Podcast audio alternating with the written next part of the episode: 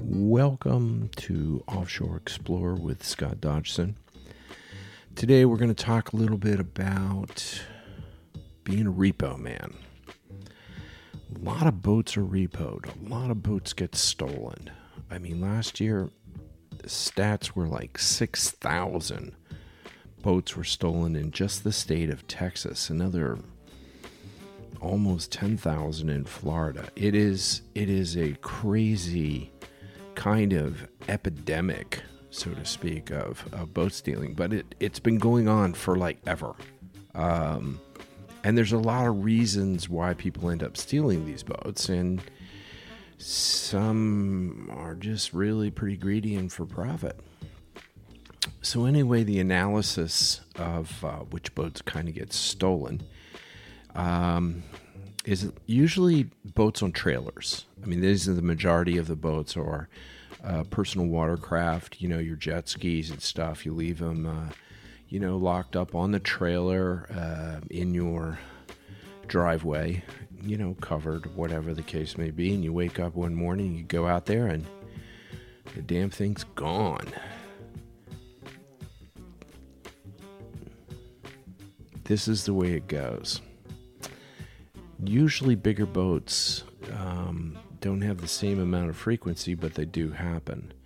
So I happened to get into this kind of weird thing. Um, I was working for Vessel Assist at the time, and you know we were pretty busy uh, moving boats around in Marina Del Rey, um, Los Angeles, California, California, and we're going along you know, and every day was uh, we just you know start out moving boats uh, over to the boatyard, and you know for people to have repairs and stuff like that. And if if you get into the marine industry, you'll pretty much do all sorts of different kinds of jobs. I mean, I've done everything from being an engine mechanic to being a painter to being a varnisher. I've done electrical, I've done plumbing, I've done, you know, all sorts of stuff. Um, and in fact, uh, early in my career, um, I used to be designated as a surveyor um, in Europe. And when working for a new owner uh, who was building a boat, um, I would be his captain, but I'd also be uh, the what they call the owner's surveyor. And the owner's surveyor for big boats um, just a quick aside with this, is we go to the yard and oversee the build of the of the boat for the owner. Um, I did this in the San Lorenzo yard. They were they were so happy, and I was such a pain in the ass that they they actually offered me a job there. And um, in a weird way, I kind of regret not taking that job because it would have uh, been very cool um, because San Lorenzo's really grown, and it would have been it would have been a pretty cool job. Um, but the main thing is, is as surveyors, you go and you just check everything out. Um, you know, make sure they do the right things. Now, yard people, marina people, if they're not like completely honest, um, they can get over on you no matter how how close you watch. I I built this one uh, San Lorenzo 90 for a Finnish family. And um, it was a lot of problems uh, with the owner. He was he was just he was like two years old, and he was just always something. And I felt very uncomfortable working for him. I just didn't have a good relationship with him, and I know that's a surprise that I wouldn't have a good relationship with somebody. But that, eh, you know, it happens. And so we built this boat, and um, the water exhaust tubes. Now these are coming off of the San Lorenzo 90. They were um, big uh, caterpillars, and um, the exhaust on it is about maybe 12 to 20 inches in diameter.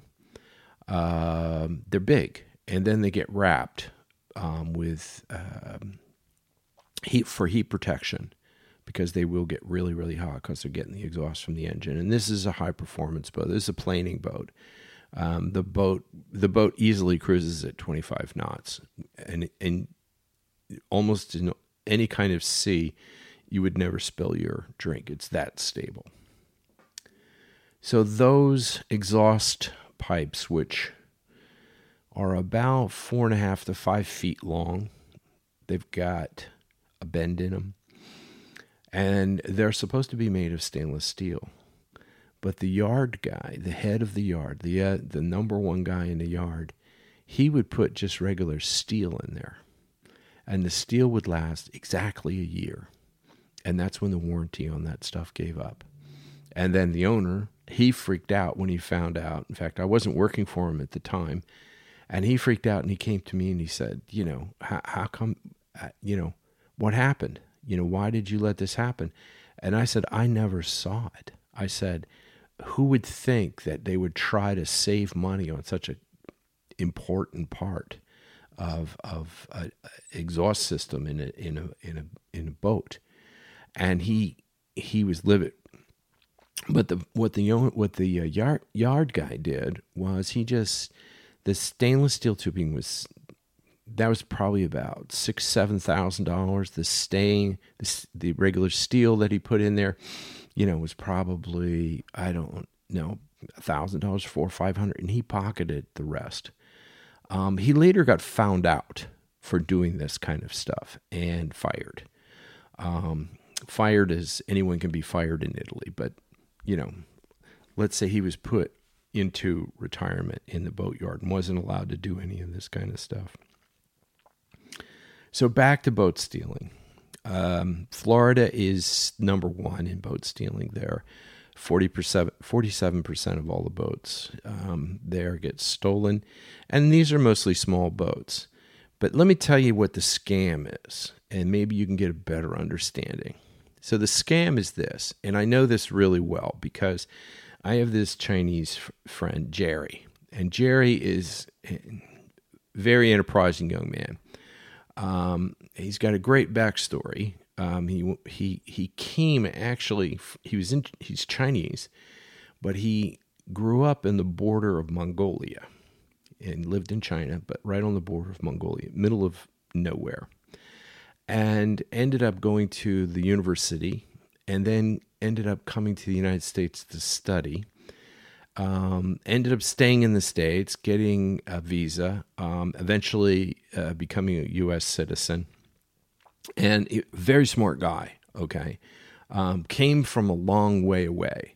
And he was he was kind he was a cool guy. I liked I liked being around him. And um, he he had got these Chinese guys, investors, involved in this boat business. And what the boat business was this. Normally, when a, a boat on a trailer boat, 26 foot or something like that, okay, um, people who steal them will uh, strip them down. If they if they can get the the fiberglass off of them, they would take the fiberglass. The, they take everything they can get. So everything comes off of that, and then all of those pieces and parts and engines and and cables and and wheels and every possible thing, even the teak that maybe might be trim, they'll take that. The anchors, whatever you have on that boat, gets stripped off, and what you're left with is just a hull.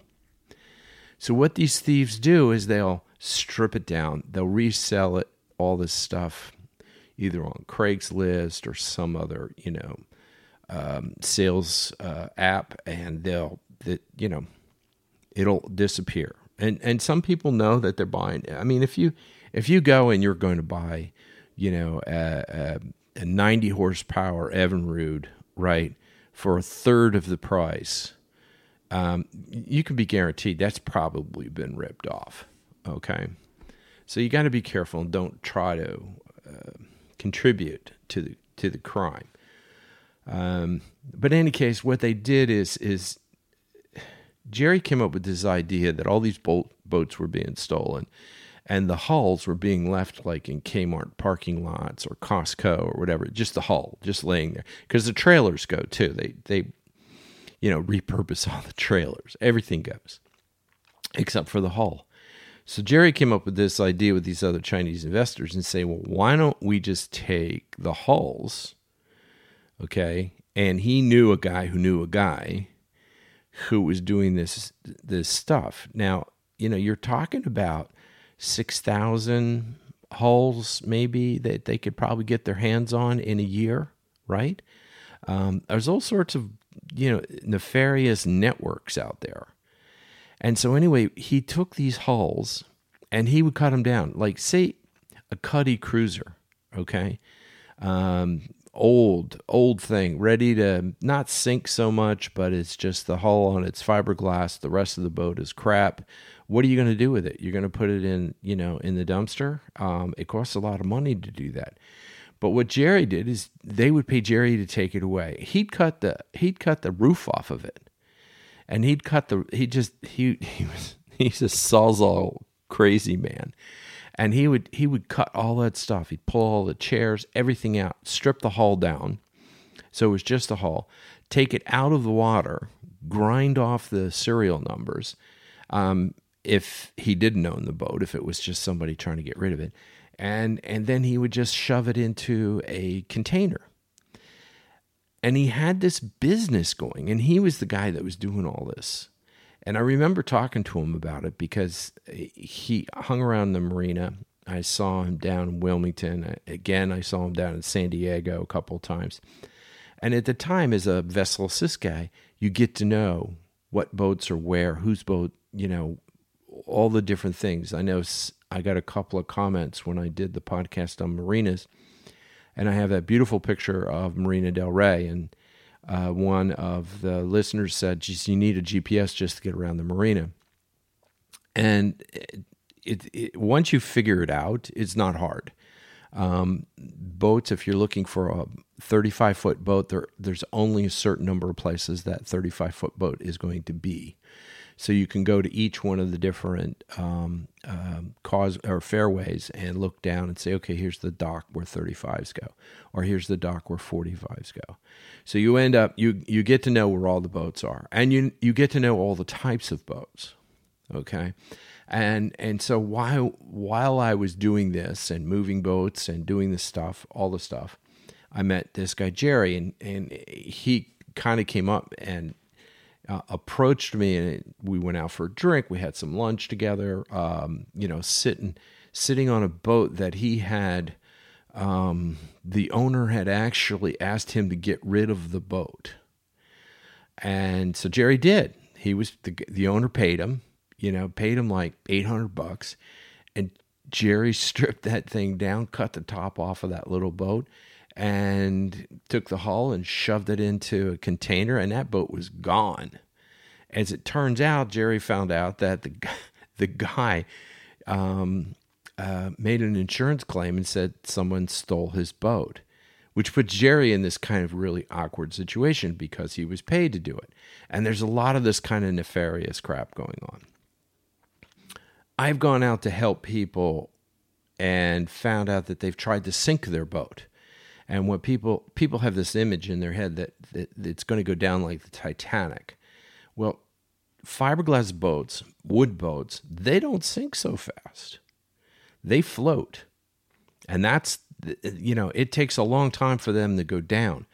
So you'll often have somebody calling and saying, "Oh yeah, my boat's sinking. I, you know, can I be saved?" And the Coast Guard will be out there, the lifeguards will be out there, we'll be out there, you get out there and there's the boat. It's about half submerged okay? And you realize that the guy had, had cut all the hoses and had opened all the sea cocks and is trying to sink his boat.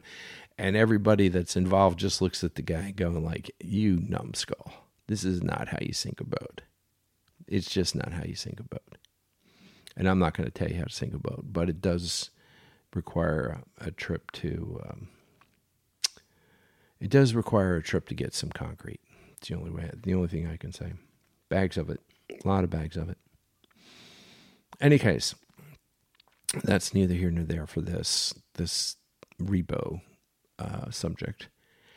So I met Jerry doing this weird kind of you know boat disappearing act, and you know, he's he was trying to be as upstanding as possible. Um, he had a couple of kids, and this guy like really put a squeeze on him, and he didn't. He was just like screwed. And so as everything kind of came to pass, it, he realized that nobody was ever going to find that hull, because what they were doing is those hulls were being shipped to China, and sometimes they were being shipped to Malaysia.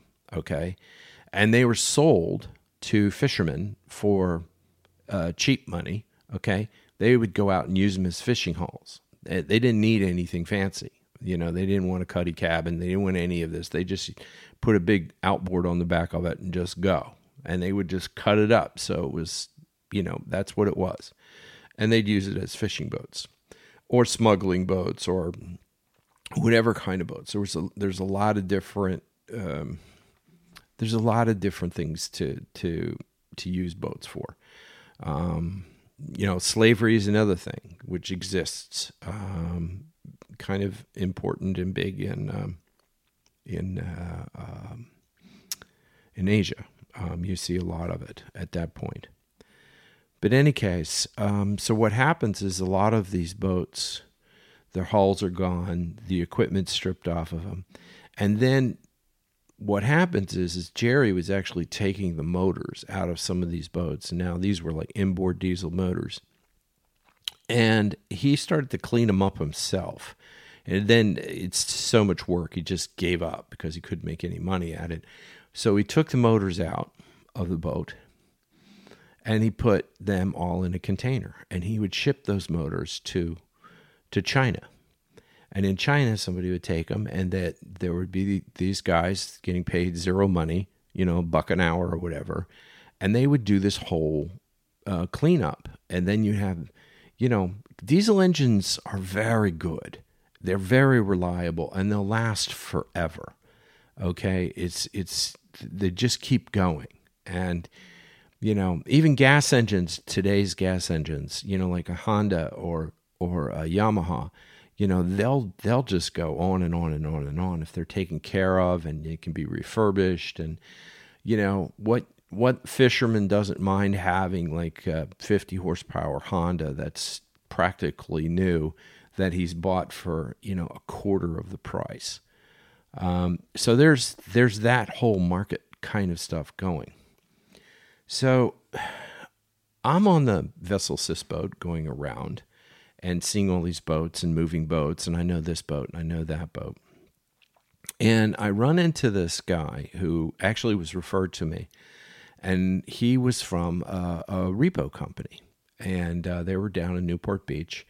They're part of another com. They're they're a branch of a company in Florida, and they're they're one of the big big repo companies in in the world. And so the guy comes down and we're, t- you know, he's saying, Have you seen this boat? And shows me a picture of it and all the rest of this kind of stuff. He's looking for it. And I go, Oh, yeah, I know exactly where that boat is. And he says, Great, let's go.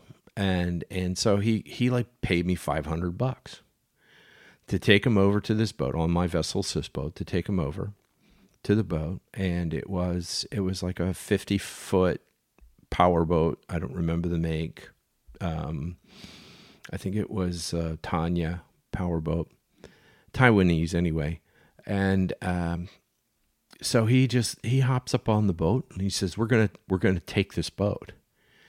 So we come on the boat. There's it looks like somebody had just left. There's stuff in the refrigerator. Um, there's children's toys laying around. Um, it's you know the TV set was on. Um, all sorts of things, right? So we just cast off the lines and and using vessel assist boat, I towed the boat out of the slip and took it over to the boatyard. The boatyard picked it up with its lift and put it on the hard. Well, the family that was on that boat, their mortgage was way past due. And they had to pay up their mortgage in order to get their boat back. And then there was this whole drama about the boat and it was on the hard and who was going to pay to put it back in the water. And I'll tell you, when you get in trouble with a mortgage like that, it is one thing to um, pay off the mortgage, but then it's all the rest of the stuff. Well, luckily they were they were paid up on their um, uh, slip fees. A lot of times with these boats, people stop paying their slip fees, and the the marina manager is really ready for you to take the boat and to get the bank to pay for the slip fees. And in fact, there's a whole scam that works with that for bigger boats, in which, and I, any experienced repo guy will tell you this, is that you know, especially in foreign countries, they will take the the the marina fees and jack them up so much that it's over the value of the boat. And they will ask for it. Like they'll take a 2 million dollar boat and charge fifty million dollars or whatever, some sort of ridiculous number in in um, in in fees, and that will end up being like you know they hope that the the the the bank will just say okay screw it. And they will give up, and then that boat because the owner's in with the marina guys. That's how they work. So this is a kind of scam that you have to, you know, you got to sniff out. So we found this boat, we put it up on the hard. The people were very upset. Um, they came, they managed to pay the bank. Um, we put the boat back in the, they put the boat back in the water and he went he went back to a slip after this little drama. But the bank got its money, they got back up on stuff. And listen, the bank doesn't want the boats at all. They they don't want the boats at all. Um, they they would rather figure something out. Um, that's where they are. But when they get to the point where they're not figuring stuff out with you, then you're kind of screwed because they re, you know because the bank is they don't want boats because they're not going to get the value of the boat out even as much as they try. Okay, um, it's hard to sell boats like that that have been you know repossessed. Um, a lot of problems with boats like that. But as a repo guy, um, these guys, they said, hey, look, this is great. Thanks. We appreciate what you did. They paid me for my time and it was nice. It was like 500 bucks for towing one boat that normally I would have towed for like 50 bucks. And done. Thank you. Off we go. Let's go get some beer. And um, so they they would call me, um, you know, like in the next couple of days, they said, "Hey, look, there's this boat down in uh, Redondo. Could you go down there? We'll fax you the paperwork."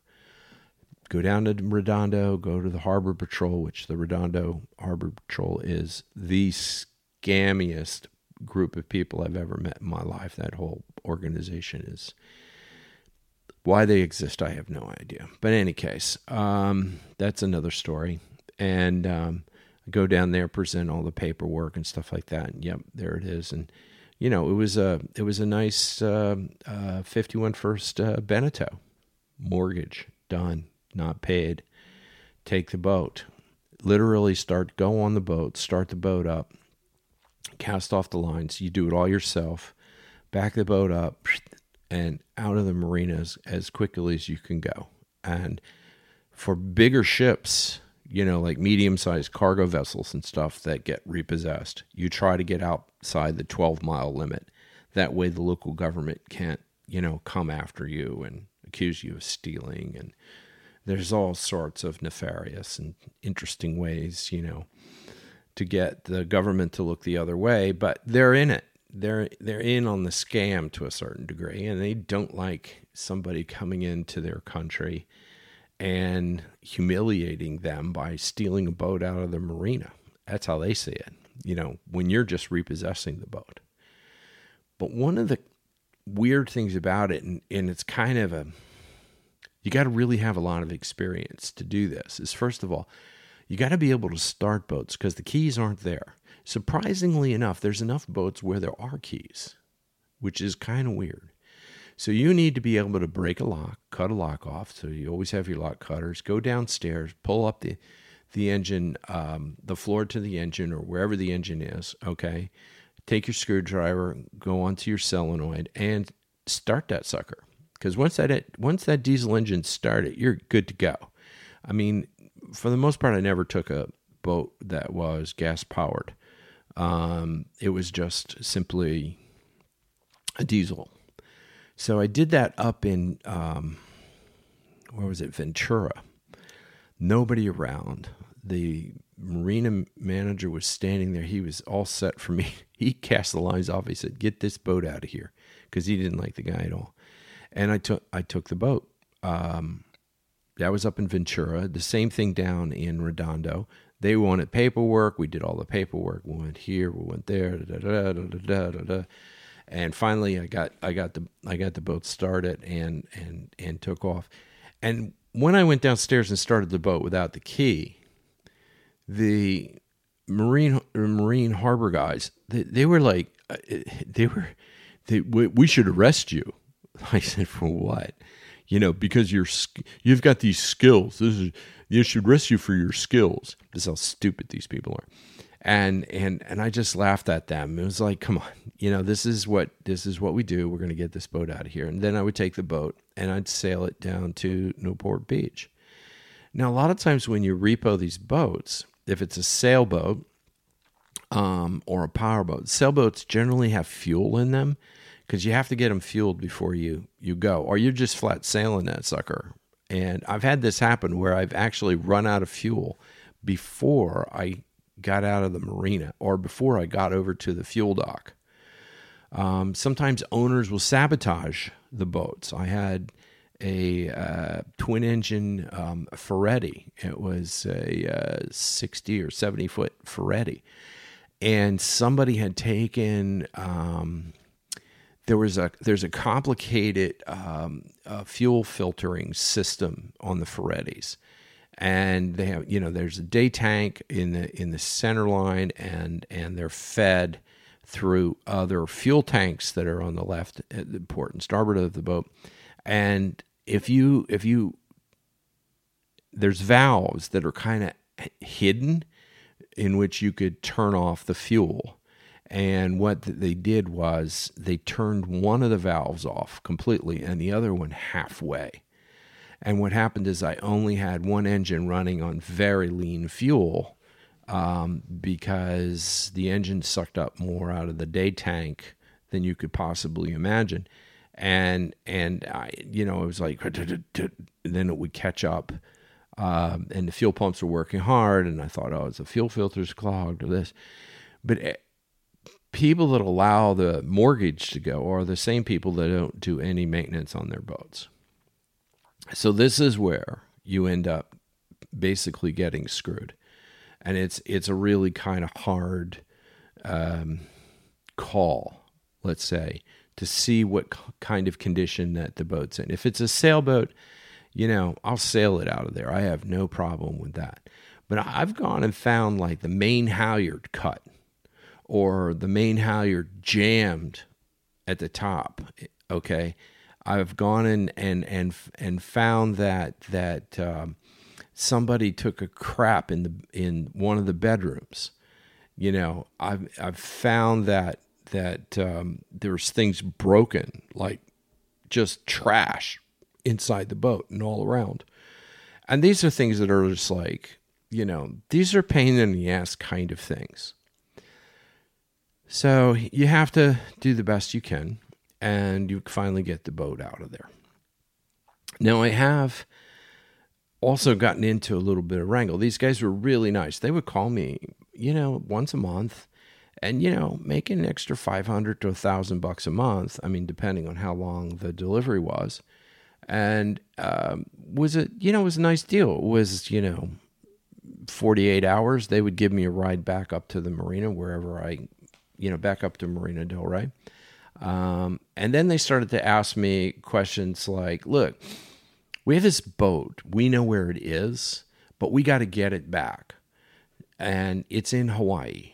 And I said, "Cool, I'm gone." And I would fl- I flew out to Hawaii and um, went to Honolulu, and right there in the in that main marina, I um, found the boat, and the boat had an entire family on it. And I had the paperwork. I went to the uh, sheriff and I went to the marine manager, presented all the paperwork, showed him what it was that this boat is being repossessed and when a boat is repossessed, and um, you've got the papers for it. Everybody's got to get off. You have no recourse but to pay for pay your mortgage to the bank, and then the bank will could take a long time before they process that. So it takes it does take some time. This family was I felt so bad for them because literally I was putting them out on the on the street essentially. You know, they were doing their boat, they had their boat, they were just coming out and I was just basically putting them out on the street. And you know, it was hard. It was really hard. You know, I let them get all their stuff off and get it on the dock. They had no idea where they were going. They were they were really short on money and they were kind of making this last dash. I don't know what these people were thinking with kids and stuff like that. But eventually, um, they got off the boat. It broke my heart, and um, I had to to take the boat um, to Newport from Honolulu, and um, I did. And I did it. Um, I I had a crew.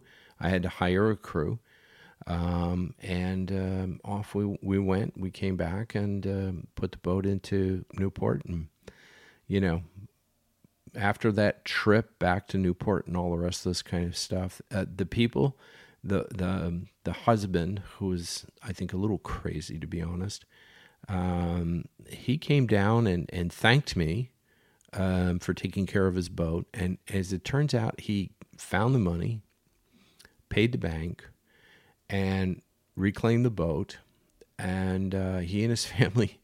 I had taken it all the way back. I mean, this is like two weeks, almost three weeks actually before I, I got when I got back to to Newport, and by the time I got back, he had figured everything out. Had flown back from Hawaii with the family, and they were standing there waiting. And they got back on the boat and took off.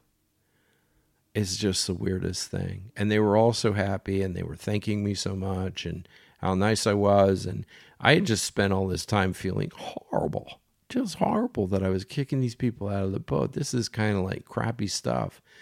I mean, I know car guys do it all the time, and it's a, just a car, but you know these these things, they mean things to people. They have they have a sentimental or they have a sort of spiritual purpose for these people. I remember um, a girlfriend had her car uh, repossessed. She was devastated because that represented to her a sense of independence that she had never had from her overbearing family and that she could go anywhere and she could do anything. And obviously, she couldn't do everything because she couldn't pay the bills. And it was just a hard, hard, hard thing to do. And um, I felt kind of bad for her on that. But I always feel bad for people on that. I just, you know, if it's an institution, okay, it's an institution. You know, they're not going to feel bad. It's just about the numbers. But, you know, it is what it is. It's fair is fair. You know, you pay your bills or lose your boat, lose your car. So another time I and this is funny is is I ended up getting involved in these really weird stories. And one of the weirdest stories, not the weirdest, but let's say number 2 on the weird list counting up was I was asked um, to go down to Mexico, and I went down to Puerto Vallarta to get a boat. And I went down there, and I found on this boat, I had arrived. I guess I got down to the marina. Um, it was in the evening, and the guy had this crazy, crazy girlfriend and the guy was nowhere to be found. The guy who owned the boat, he was some, you know, back in the states or something like that, and he had left this crazy woman on the boat. And I got on the boat. Her name, I'll tell you what her name was. Her name was Cecilia. And Cecilia was from Minneapolis, and she was just as crazy as crazy could be. So I came to the boat I had talked to the marina manager. Um, they said, "Oh yeah, this this crazy woman is on the boat."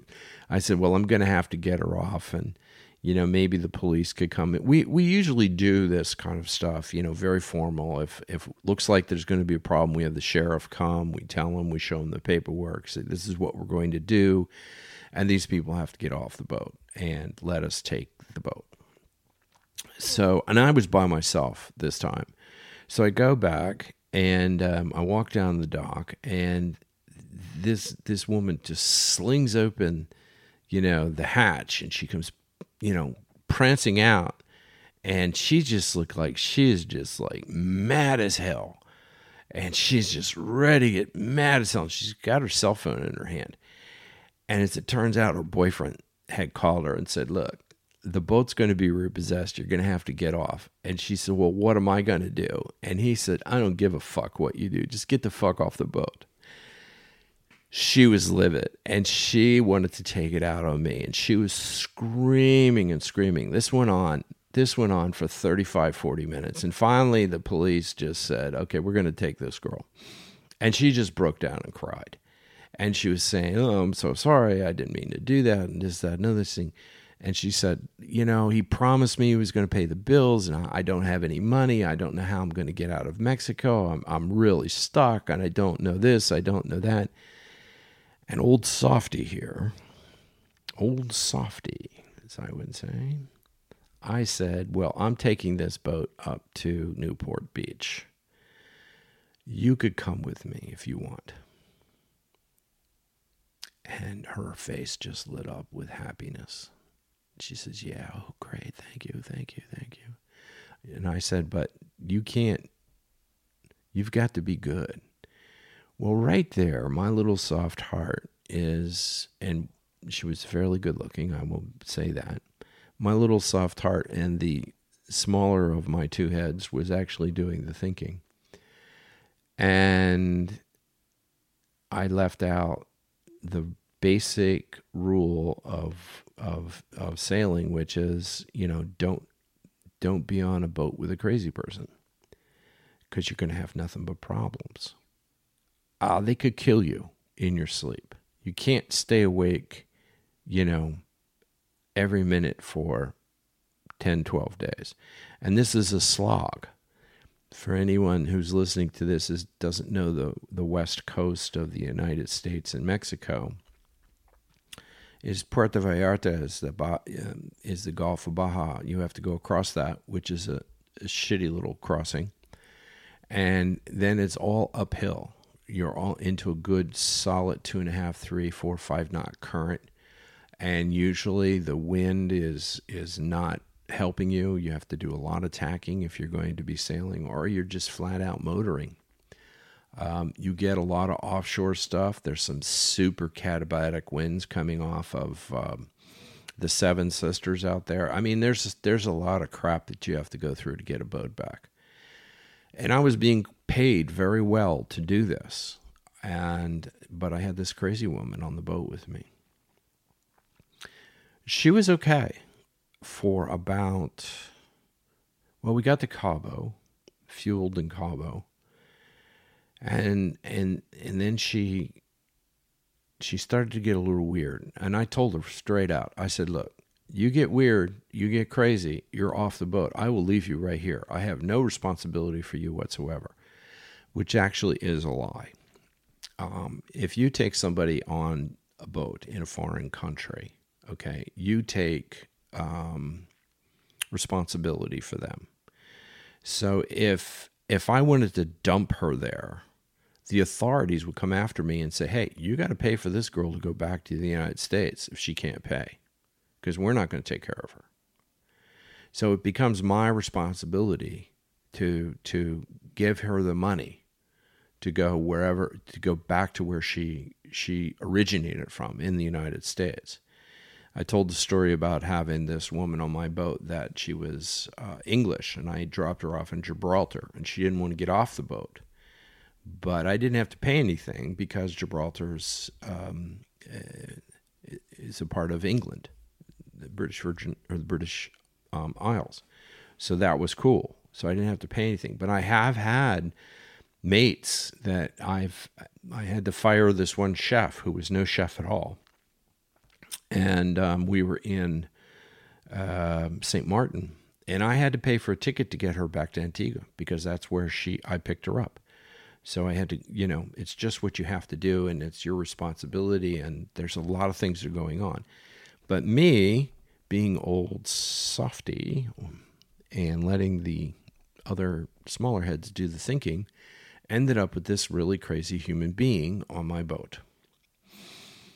And she listened to me in Cabo. I took her, we got up to Turtle Bay, which is further up the coast towards the United States, north.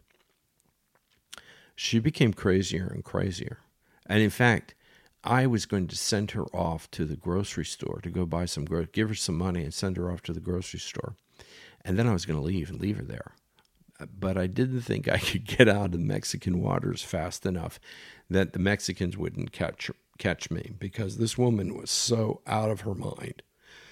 Anyway, this whole thing just ended up being like she sat, she cried, she just she was useless. Um, she kind of calmed down. Um, when I checked into San Diego, um, she was very happy to get off the boat. Literally didn't even say goodbye, didn't even say thank you. She just walked off the boat, just and disappeared. Never saw her again. And eventually, I got the boat, you know, from San Diego up to Newport Beach, which isn't which isn't a big thing, but you have to clear in um, in San Diego, out there on Shelter Island. So that's sort of the craziness you can do, but the craziest story about being a repo man, and I was never. This wasn't like a full time thing. There were there are guys who that's what they do is they repo all sorts of boats. You know, whether it's a it's a yacht, um, or a, um, uh, containing a container ship. You know, size doesn't matter. Usually, the big ones are okay. Um, they they pay their bills and they take care of their boats, but it's it's all the nefarious stuff about the uh, mid-sized cargo ships that end up, you know, running from one crazy country like in Haiti, you know, from one from Haiti to Venezuela and back and forth, and you know, or from you know Mexico, El Salvador, and and and back to the Abacos, and you know just like a lot of this crazy sort of like you didn't think there was going to be a line of of distribution through these areas, but there are, and and profits are are slim, and people do a lot of crazy stuff to get out of the mortgage for a boat. in fact, I almost bought a freezer boat, and the boat um, was uh, from the Norwegian government. It was a it was a boat that froze fish, but as it turned out, had been converted to be able to carry frozen food. And um, I thought it would be a great idea to take frozen food from Florida, from Miami, and then distribute the frozen food or fre- and fresh food all the way through the Windward Islands because there wasn't that much refrigeration. There wasn't all fresh food had to be flown in. It would have been a nice way, and it it you know turned out to be a kind of nice business thing. And they were going to give me a loan of nine hundred thousand dollars for the boat, and I just looked at that and I just thought, nah, I don't think I'm going to do it. At the end of the day, it just the money, the profit, the fuel all the other stuff you have to go through with a boat is just it didn't seem like it was going to work out very well. So these guys were the the company of repo men were really really liked me and really liked the work. I had you know gone to Hawaii and got a boat back from them. I'd gone to Mexico and I'd done a bunch of boats up and down the coast. It was like a once a month thing kind of which is a really great thing because you're getting paid your your stand up delivery fee. If I go deliver for a company or, or for a boat owner, I got a set fee. I'm going to charge, um, and that's what's going to happen. You know, they're going to pay that fee. But they also were paying me for you know the fact that I had to repo the boat, so there was a you know there was bonuses involved and and everything. So I was making really good money. And in fact, I had thought about quitting Vessel Assist at the time and and just uh, go straight up on a repo man. But the repo business is one of those businesses where if things are good in the economy, they don't have much business. If things are bad in the economy, they have a lot of business. And they've recently, as I understand, they've been doing extremely well. So, um, you know, people just couldn't pay their can't pay their bills on their boats, and boom, these guys come in, swoop in, and take it out. Now, one of the other things that I do um, that these guys do is is they also do airplanes, but that's not something I'm interested in. I can't do. I don't have the skill set for that. But I did spend, as many of you know, many, many, many years, 18 years in the Caribbean. And I know the Caribbean really well. I'm safe, I can say that I know it pretty well. Let's put it that way. So they asked me if I would go find this yacht. It turns out there was a yacht that was um, worth about $15 million. It was a Benetti. And a couple of things. First of all, um, I, as I said before, I was a surveyor in an Italian yard in San Lorenzo. So I can read Italian. I can read, you know, Italian um, uh, diagrams and drawings and all the rest of this kind of stuff. I know what all that stuff means, so that um, I'm fairly familiar with Italian boats and I know how they kind of wire stuff, and they have a particular way, of course.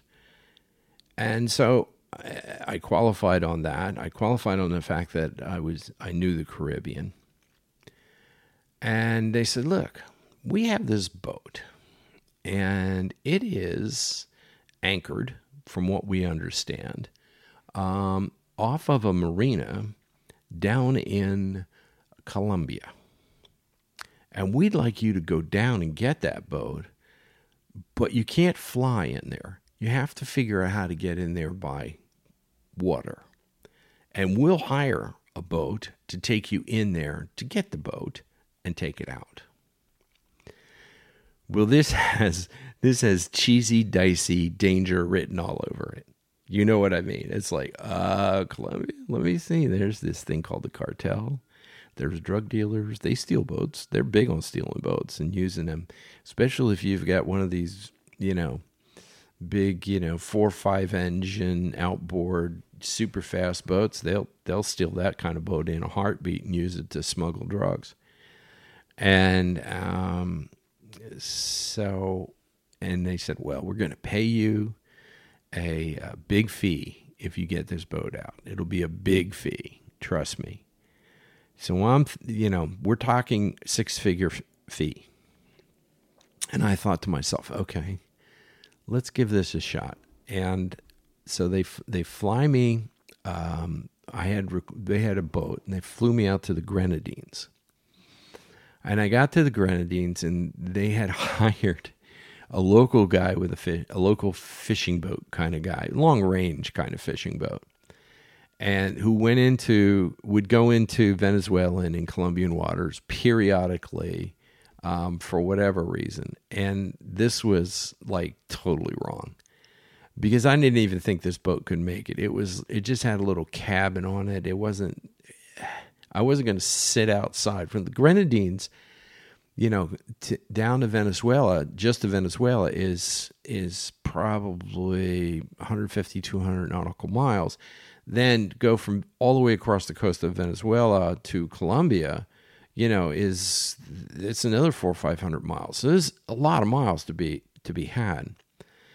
So I said no, we're not going to do it this way. So I went to um, I took a plane, little island hopper, uh, down to Trinidad. I got down to Trinidad in Chaguaramas, and I had um, brought my boat into the yard there uh, for years. And so the guys kind of knew me, and I started asking them. I said, "Look, I want to get a boat to take me to go get a boat. I'm repoing a boat in Colombia," and they were like, are you crazy? Are you that desperate for money? You know who this is? You know who those people are? And all the rest. And they said, yes.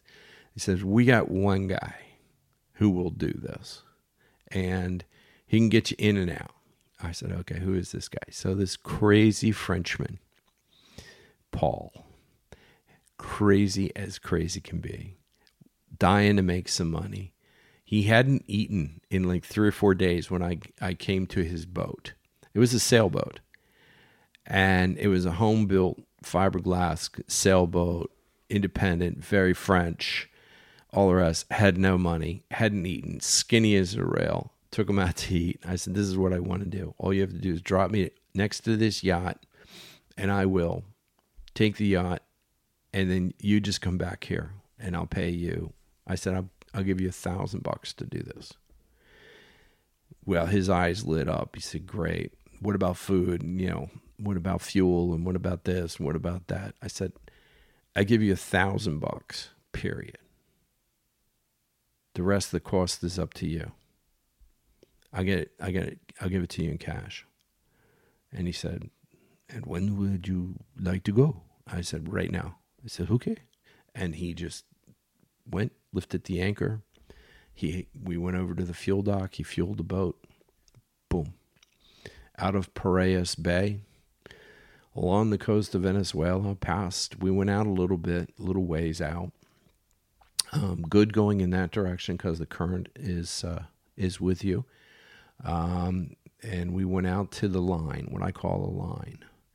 Now the the Amazon River, and for those who have not been down there, um, the Amazon River is greenish in the ocean, and it's full of sediment and it's full of fish, and it's just absolutely gorgeous. Once you get past the flow of the Amazon River, and this is the Amazon River, goes all the way around the corner, around Venezuela, up Colombia, and it's sort of then it begins. Then it gets a part of the Gulf of Mexico, the rotation, and it can become somewhat diluted. And you lose a little bit of that green to go to that really pure, deep um, Caribbean blue. So we went out past that line. I figured that's good. 12 miles. We'll go along the Venezuelan coast. And Hugo Chavez was, you know, king at this time. And the place was like madhouse. And so we went past there. We didn't stop anywhere. And this French guy, Paul, was a really good sailor. That that I kind of knew right off the bat that he was a good sailor. And off we went. And and we got past Venezuela and we came into Colombia. And it was sort of this whole eerie thing. We'd see fishermen and they'd wave to us and we'd be sailing down and and and then we'd kind of, you know, go into um, little marinas here, little marinas there and fuel up and get some food, get some fresh food. And and as it turns out, Paul was like he'd never been there and he thought, I'm gonna stay I think I'll stay here. This is great because it was, you know, it was inexpensive to say the least. Um, and it's not, sure, it's dangerous with the cartel guys and all the rest of that stuff. And there was a lot of violence. Um, but, you know, in the countryside and there was a revolution going on, there were rebels. I guess it was violent in general. But you could keep a pretty low profile and nobody would bother you and you can enjoy it because it's a it's a marvelous coast. It's a very beautiful coast. So we came down to the marina, and there she was. The Benetti was sitting out, and um, we anchored out near the Benetti. And I said, "Let's just anchor here and see what's going on." And there was one guy on the boat walking around, and I assumed that was the captain of the boat. Um, there was a dinghy um, it was, uh, you know, tied to the, the stern of the boat. And this one guy, there was just one guy walking around the boat. And um, I was just, we watched for five, six, seven hours. And um, then I finally, I said, I finally said to Paul, I said, I don't know if this guy's going to get off, but I've got to get over to that boat. And there's no way that I'm going to go to the authorities and say, I'm taking this boat because it's being repossessed. Because the person who had stolen the boat, it was stolen, okay, from an owner who the insurance company suspected was in on the theft. He um, sold it to a guy who was a cartel guy. He worked for the cartel, a lot of money. You know, mid level kind of guy, but still, you don't want to screw with these people, you know, because they can be pretty mean. So, this guy's got money in this boat that he bought from a thief who arranged it with this owner and all the paperwork. And this is like, this is like some ridiculous stuff. So, the guy that was on the boat, the captain or whatever, hops in the dinghy and he disappears. Goes into goes into port. We're not that far off the marina. We're just, you know, we're just anchored out. It's nice. And I said, "Okay, take me over there." So we lift up the anchor, and Paul drives drives me over in his, you know, he's he's got a little forty foot boat, forty two foot boat. Um, you know, it's not big, and compared to the Benetti, which was a hundred and twenty feet, it was you know, kind of tiny. So I get over, I hop off with my bags, and I hop up on the boat. I, I run into the pilot house. I check to see if there's anybody on the boat, which was like the most nervous I could possibly be because it just had to be somebody on, else on the boat, maybe sleeping downstairs. I checked the crew quarters. Um, nobody was there. The boat was empty. So I run up. I run up to. I go into the engine room. I um, check out everything in the engine room. I start the engines from the engine room and transfer the um, the controls to the bridge. I run up to the bridge. Um, I start uh, with the anchor. It's automatic. It's electric, so you can just start lifting. I lift up the anchor, and I'm. I mean, I'm going. I'm. I'm going. I get the anchor out of the water. Paul sails out of my way. I turned that boat off round, and I mean literally hard. Like just once I get that anchor up, I just did a pivot and then I just took off and I, I just floored it. I just gave it everything it had to go. I had checked the fuel when I was downstairs. The boat was full of fuel, and which was like genius. And off I went. And for about 12, 13, 14, 15 miles. I was just motoring straight to get out of uh, international waters with Colombia. Um, I was just flat, and I turn around and I look, and here comes the guy in a dinghy. And that di- I know that dinghy can catch me. That dinghy could probably do 45 miles an hour. I know he could catch me and I'm just flat out go I'm just there's nothing I can do. I'm just I'm committed. I'm going as fast as I can go. Um, I put it on auto helm, and I'm just sort of standing in the in the aft of the boat, just you know, praying something doesn't blow up.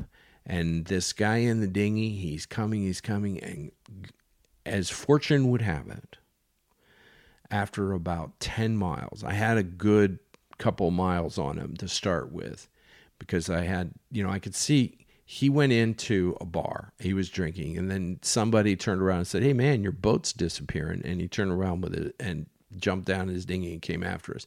But I'd already gotten a couple of miles between us before he even realized where what was going on. And I got that I got that boat out past the international waters, so it was clear of the Colombian police um, or the Colombian Coast Guard. Um, I was just I had enough fuel that I I I had it straight out. Um, I ended up taking the boat into Antigua. Um, and the insurance company and the Antiguan government were there.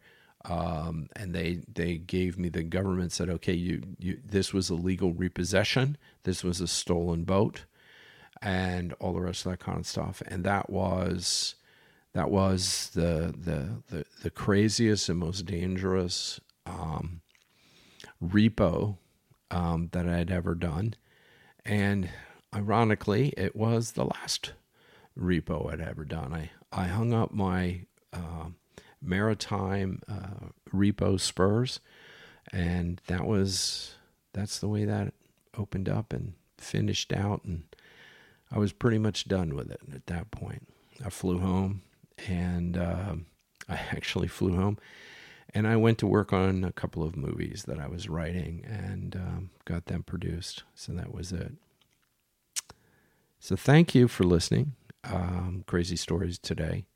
Um, I do want to give credit to uh, Paulette McWilliams, who is the first voice you hear when we open up um, Offshore Explorer. Um, she is uh, doing a live show um, in uh, Vienna, Austria. Um, that will be the 29th. If you're on the East Coast, um, it'll be at about 11:30. Um, it's going to be she's going to be singing with uh, Nat Adderley at Porgy and Bess, um, which is a very famous uh, Viennese uh, nightclub, jazz club, and she'll be there. Um, that's going to be uh, July 29th at 11:30 um, uh, Pacific time. Um, you know, it's my wife, so that's where the plug goes. I also want to thank um, all the people that help me and all the people that follow me. Uh, I really appreciate it. You have you have no idea how much I appreciate it. Um, I have a couple of uh, other quick uh, announcements. Um, if we're uh, if you take a look at some of our sponsors, we have uh, our website, which you can look in and see all the rest of the the final uh, podcasts. Um, six, this is podcast number 67, episode 67. So if you need to catch up on some of the other ones, you can go to our website. It's offshoreexplorer.org, um, and you can find it. On, you can also find it on Facebook, where you know Offshore Explorer with Scott Dodgson is on Facebook, as well as uh, a couple of other things you can use. Um, look on there. There's lots of little um, references and links to lots of interesting sailing stuff and some sailing stories. And I really, really, really appreciate you listening. And for now, uh, calm seas and uh, uh, straight out winds. That'd be nice. Thank you.